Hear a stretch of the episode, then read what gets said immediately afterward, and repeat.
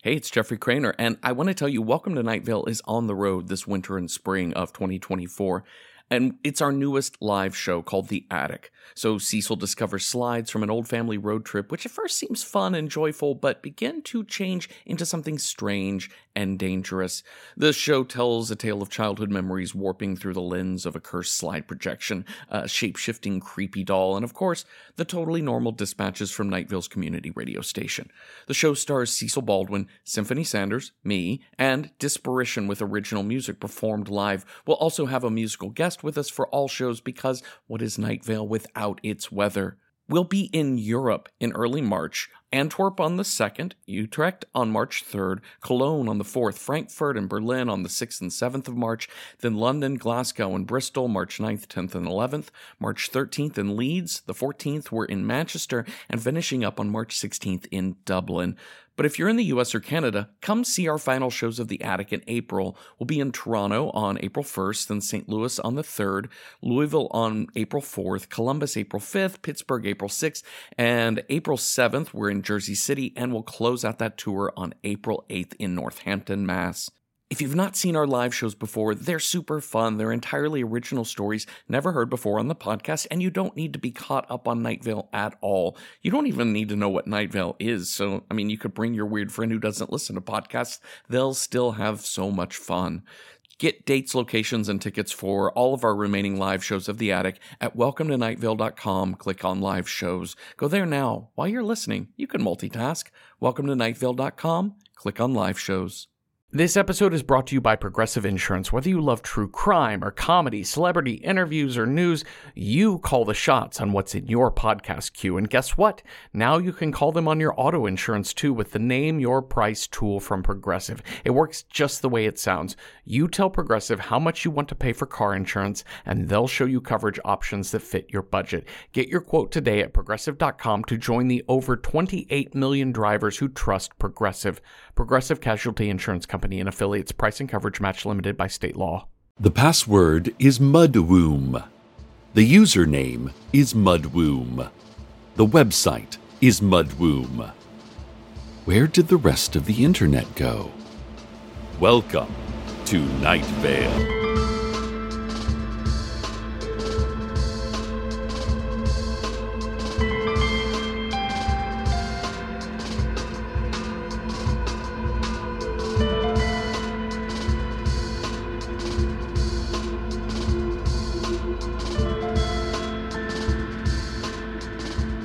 Would like to tell you a story.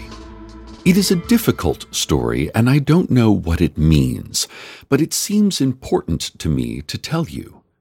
It is about two people and a terrible, impossible decision that they found themselves having to make. It concerns Frances Donaldson and Nazar al Mujahid. But first, the community calendar. This Tuesday evening, the Night Vale Football Boosters Club will hold their meeting at the Applebee's that we're all pretty sure was a Chili's just yesterday, but now is an Applebee's. And all records show it has always been an Applebee's, even though we remember it as a Chili's. The subject of this week's meeting will be the timing of football games, which all members agree are too long. Hey, I like football as much as the next guy, said Hannah Gutierrez, but a whole 60 minutes of play, plus all the breaks and starting and stopping, we're busy people. Football should take less time. The Booster Club will be working on their new proposal to get games done in a tight 15, so everyone can get home in time to watch the newest episode of Stop Chef, in which a group of contestants compete to prevent a chef from cooking. Wednesday is Love Day at Dark Owl Records. Owner Michelle Wynn explained that after recent love focused events, she wanted everyone to understand that love is a laughable concept. And she wanted to highlight its absurdity by selling albums with songs that ruthlessly mock love using subtle irony, like I Will Always Love You and Ain't No Mountain High Enough. My former radio intern Maureen, who was in the store too, and was holding hands with Michelle, agreed that love is stupid and funny. and fun and ridiculous and all encompassing and revitalizing. Then Michelle said, What? And Maureen said, What? And then they both got embarrassed and asked me to leave. Thursday is the Safety Parade, which the Sheriff's Secret Police hold each year in order to highlight safety. Of course, no one is allowed to march in or attend the parade for their own safety. As Secret Police mascot, Barks Ennui always says, Woof woof, the biggest danger to you is you. Woof. Friday is a meeting at Town Hall to discuss the problem of entrances to other universes, and the question of whether all of us even ended up in the right universe after that whole recent mix up. There will be light snacks, as well as blood tests and surprise interrogations about our version of history in order to trip up intruders from parallel universes. Attendance is mandatory. This Saturday and Sunday, the Brownstone Spire will be offering powerful gifts in exchange for great sacrifices. The larger the sacrifice, the more powerful the gift. For instance, if you give it a DVD you got for Christmas five years ago and have never even taken out of its shrink wrap, it'll give you a well worn copy of Harry Potter and the Chamber of Secrets that is missing its cover. But if you give it an offering of your blood and fervent chanting, the copy of Chamber of Secrets it gives you will have an intact cover. And finally, this Monday, Night Vale Cinemas will be hosting a showing of that classic comedy caper, The Grift of the Magi, in which two con artists run scams in order to get one another Christmas gifts, only to find that they've accidentally each stolen the money from the other. And now, a story of love and horror. Frances Donaldson runs the Antiques Mall in Old Town Nightvale. Long before she took on that job, though, she developed an interest in time. As a child, she would stand still and consider that while she had not moved at all in space, something had changed. That she had grown just slightly older, her hair just slightly longer, and this without being able to see the movement at all. She liked to lie in bed and, through her window, watch planes pass very high in the sky. She liked to think about where they had taken off and where they might land. Objects fascinated her because they too moved through time on a different trajectory than her. Her bedroom lamp had existed, looking more or less like it was now since before she was born and could well exist after she had died. It wasn't even aware, was unable to move, and yet it joined her in this mad hurdle through time. She found this terrifying, and she found this fascinating, and she found this delightful, and she wanted it to stop. And she hoped it never stopped. And she felt all of these feelings equally and at once, and without contradiction. What use was there in worrying if all of what she felt about time did not exactly add up? She was too busy feeling it to consider what it meant. And so, of course, she became fascinated with antiques, these objects washed up from the crooked tides of time. Nazar Al Mujahid coaches the Nightvale High School football team. Go Scorpions and this was almost the entirety of his world. He thought about football when he woke up. He thought about it on the drive to work. Of course, he thought about it when he ran practices and had meetings with the assistant coaches. And he thought about it at night when he ate takeout dinners on his couch while watching football. This made him happy. And what makes a person happy, if it doesn't harm another person and doesn't harm themselves, is okay even if it's not how anyone else would want to live. But while it made him happy, Nazar was also aware that there is more than one kind of happiness. And that perhaps this happiness he found in a life endlessly thinking about football was less than the happiness he could find in a life with more things in it. This wasn't about fixing a problem, this was an attempt to improve on a good situation. This was his play for some sort of grace. other people, he knew, could provide an outside perspective and perhaps allow him to be less focused on his work and on the game he coached. And so, he decided he would try dating. Without expectations, without a plan, just as a way to see what the world might have for him. And now, a word from our sponsors Ford. Our cars are built strong, strong like a rock, or a mountain, or bone. In fact, our cars are built out of bones, weird metal bones that were buried in a meteor. What creature did they belong to? How did it live with a skeleton of steel? Are its relatives even now streaking down from the sky, intent on revenging themselves upon the pitiful culture that desecrated their dead and turned them into affordable and reliable pickup trucks? Who knows? We certainly don't. We barely understand how an engine works. We have one guy who knows, and he builds them all. But in order to protect his job, he won't show anyone else how to do it. Now that's smart thinking. Ford. Drive weird bones. There was no great epiphany for Frances that led to her dating life. She had been on the dating app Void since it had become available in Night Vale, and had gone on a few casual Void dates. It was not an important part of her life because it didn't seem likely to ever lead to anything more, but the occasional company was nice. A night with someone, and then back to her life as it was, which was a life she liked. In this way, her dating was related to her obsession with time.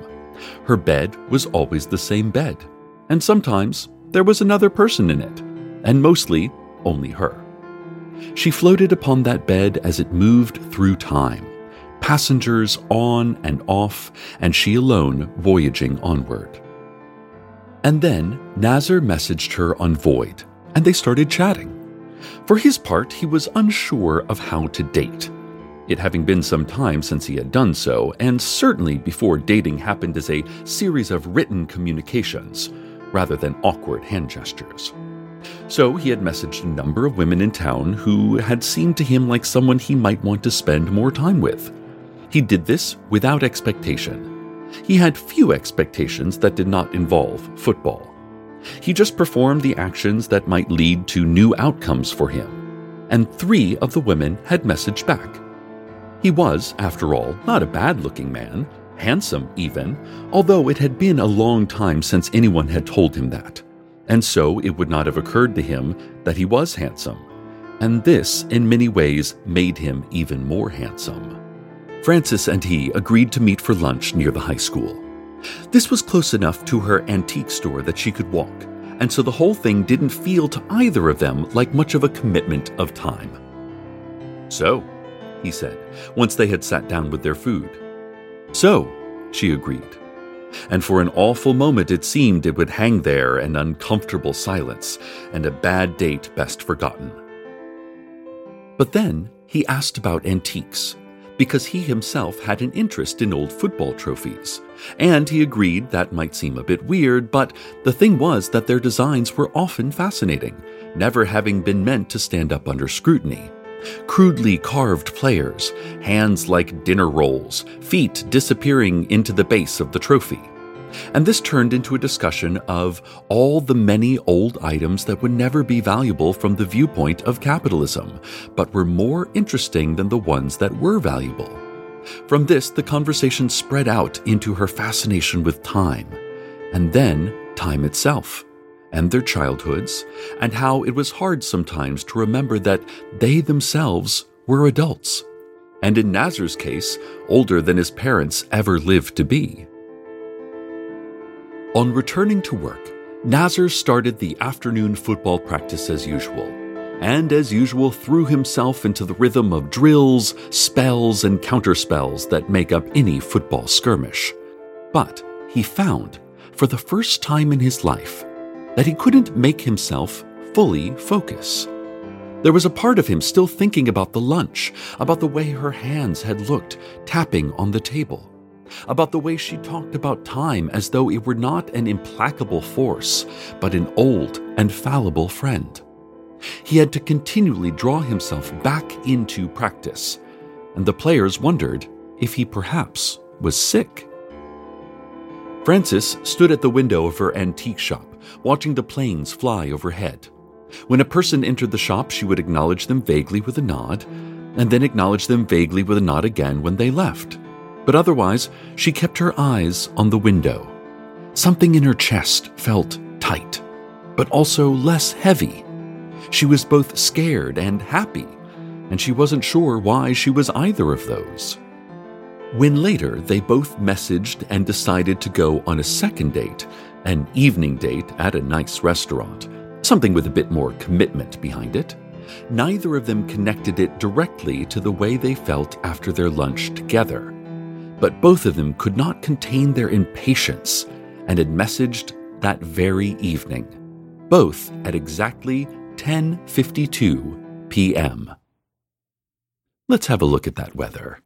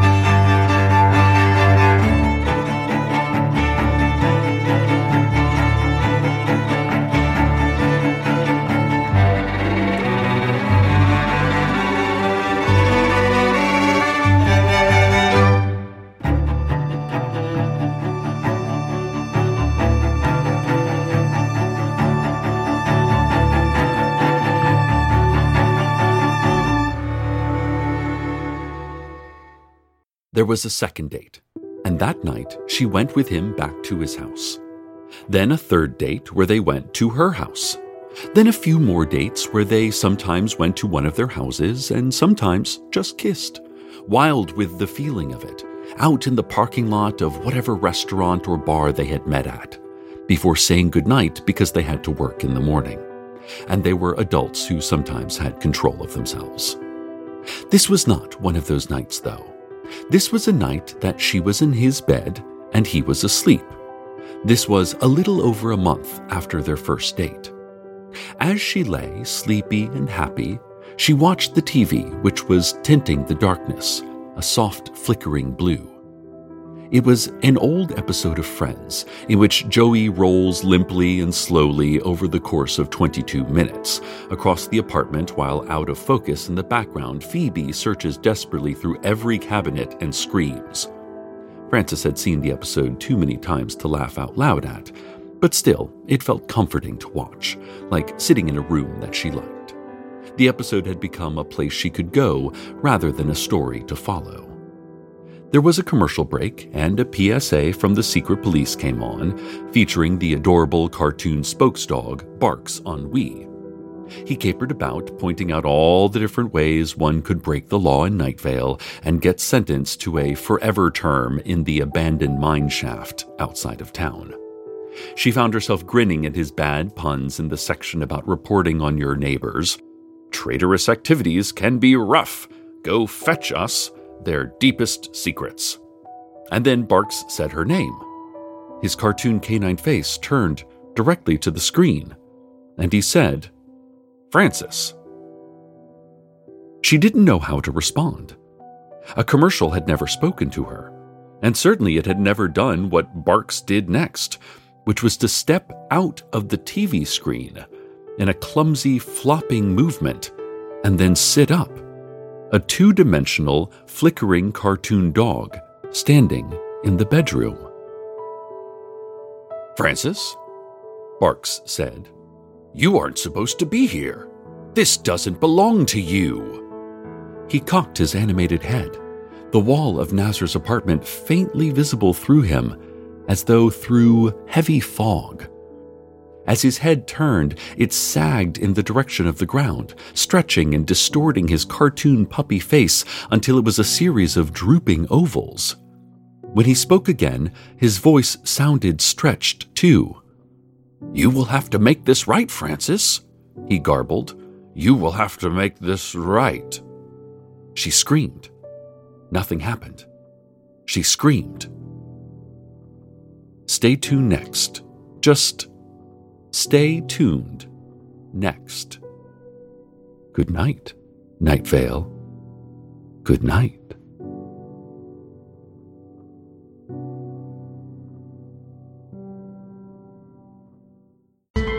Welcome to Night Vale is a production of Night Vale Presents. It is written by Joseph Fink and Jeffrey Cranor and produced by Joseph Fink. The voice of Night Vale is Cecil Baldwin.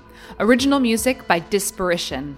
All of it can be found at disparition.info or at disparition.bandcamp.com. This episode's weather was Riches and Wonders by Eliza Rickman and Jherek Bischoff, covering a song by the Mountain Goats.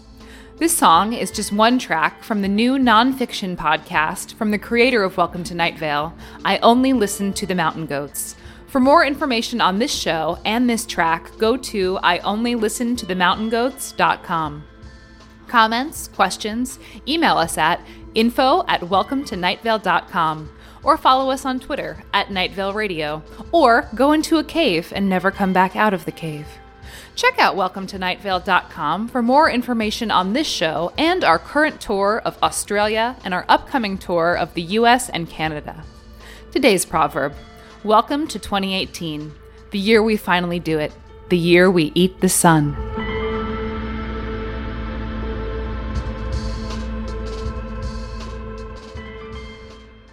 Hello, iPod broadcast listeners. My name is Meg, and I am one of the esteemed tri hosts of the beloved iBroad Good Morning Night Vale. I, along with my hilarious friends, fellow Night Vale actors, passionate eaters, and soft hitting journalists, Symphony Sanders and Hal Lublin, are now over 100 episodes into our deep dive recap show of Welcome to Night Vale. We've tackled topics like soft meat crown head cannons, Cecil's fashion, and whether Steve scones were really all that terrible, plus behind the scenes stories from the Night Vale creative family. And we've heard from listeners like you about queer representation, Night Vale named pets, major theories, minor questions, and of course, best and worst practices for um, alternative spa therapy services. If you know, you know. Check out Good Morning Night Vale every other Thursday, wherever you get your iBroads, iCasts, Podbroads, and podcasts. I think I like Podbroads the best. I'm a real Podbroad myself. from P